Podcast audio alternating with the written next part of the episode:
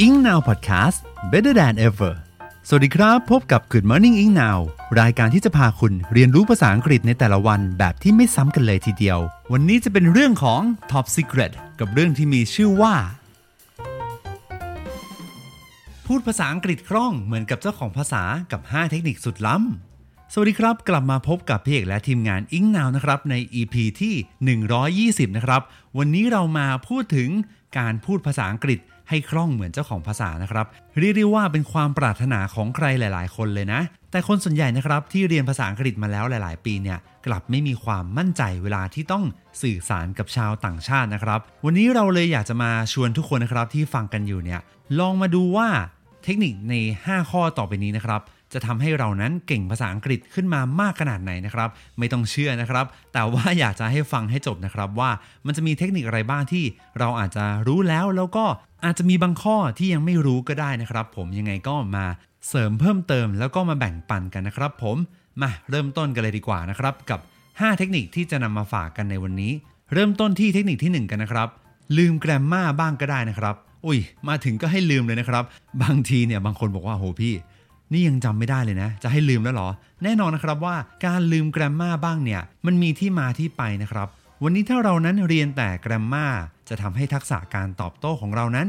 อาจจะค่อยๆ ลดลงนะครับ แต่ว่าไม่ใช่ว่าลดลงในแบบที่ไม่ดีนะ เพราะว่าเราเนี่ยก็จะติดกับความคิดที่ว่าทุกอย่างเนี่ยต้องเป็นกฎแกรมมาไปหมดเลยนะครับ เรียกได้ว่าเราก็จะหนักไปทางแกรมมามากเกินไปนะครับ วันนี้เราเลยพูดภาษาอังกฤษแบบไม่เป็นธรรมชาตินะครับ เหมือนกับเจ้าของภาษา และหลายคนที่เขาฟังเนี่ยเขาอาจจะไม่มีความอดทนมากพอที่จะรอให้เรานั้น กลั่นกรองออกมาแต่ละประโยคนะครับผมจำไว้นะครับว่ามีเจ้าของภาษาเพียงแค่จำนวนหนึ่งเท่านั้นนะครับ ที่รู้แกรมมามากกว่า 20%นะครับผมที่เหลือนะครับ 80%อาจจะสื่อสารแบบไม่ต้องเป็นแกรมมาก็ได้นะครับผมแต่ช้าก่อนนะครับ ใครที่ถนัดแกรมมาแล้วเนี่ยก็อย่าเพิ่งตกใจไปนะครับ อย่างที่บอกว่ามี 5 เทคนิคนะครับ ใครที่มีอยู่แล้วก็เสริมกันด้านอื่นได้เลยนะครับ ผมเทคนิคที่2นะครับการเรียนเป็นวลี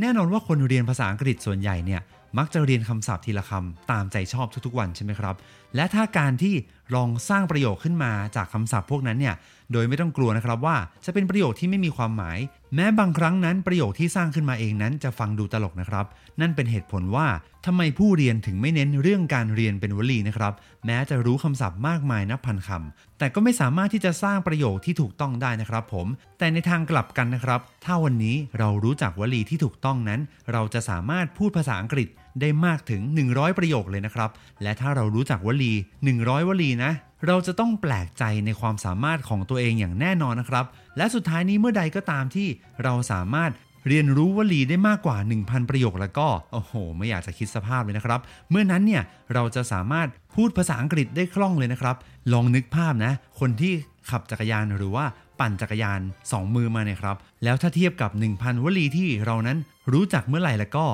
ปล่อยมือขับจักรยานสบายๆนะครับ ผมเรียกได้ว่าเท่ไปเลยนะครับ และก็มาถึงเทคนิคที่3นะครับแวดล้อมไปด้วยภาษาอังกฤษ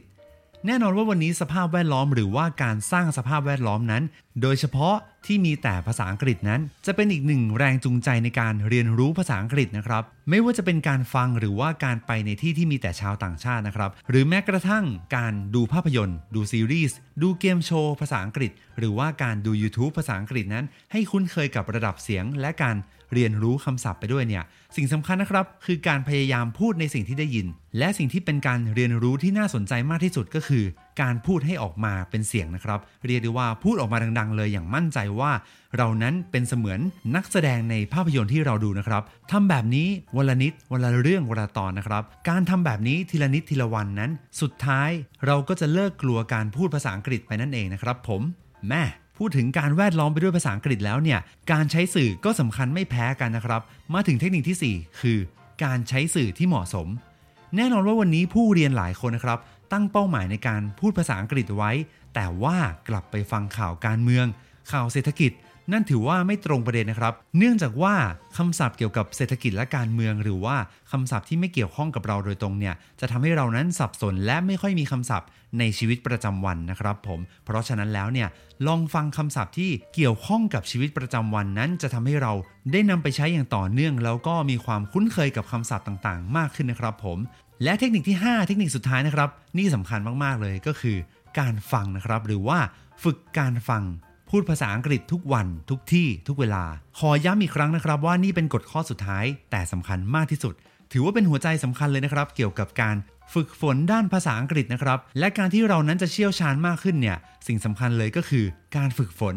ฝึก ฝึก ฝึก แล้วก็ฝึกนะครับ เพราะว่าทุกเหตุการณ์ไม่ว่าจะไปไหน หรือว่าทำอะไรนั้น ล้วนเป็นโอกาสในการฝึกฝนการพูดภาษาอังกฤษ และหากวันนี้เราเรียนรู้มากมาย แต่ไม่มีโอกาสที่จะใช้งานนั้น ไม่นานเราก็จะลืมนะครับ เริ่มต้นจากการฝึกฟัง แล้วก็ฝึกพูดภาษาอังกฤษ ให้บ่อยๆขึ้น ให้ซึมซับแล้วก็เกิดความมั่นใจนะครับ และพอสุดท้ายตอนที่ถึงหน้างงานจริง ๆ แล้วเนี่ยไม่ว่าจะเจอชาวต่างชาติมากมายขนาดไหนนะครับ ทุกคนก็จะผ่านไปได้อย่างไม่เกรง แล้วก็พูดได้อย่างไม่เคอะเขินมั่นใจแน่นอนนะครับผม และนี่ก็เป็น 5 เทคนิคที่นำมาฝากกันนะครับสำหรับการพูดภาษาอังกฤษให้คล่องเหมือนกับเจ้าของภาษานะครับ ใครที่ใช้เทคนิคไหนอยู่บ้างก็คอมเมนต์มาบอกกันได้นะครับ หรือว่าใครที่ ใช้มากกว่า 5 เทคนิคนี้ สามารถที่จะเข้ามาแบ่งปันเพื่อเป็นประโยชน์ให้กับเพื่อนๆ ได้เรียนรู้แล้วก็แลกเปลี่ยนกันต่อไปนะครับ และวันนี้ใครที่สนใจอยากพัฒนาภาษาอังกฤษ และติดตามความรู้ดีๆ กันแบบฟรีๆได้ทุกวัน พี่เอกและทีมงาน i n k Now เนี่ยเรายังมีบทความส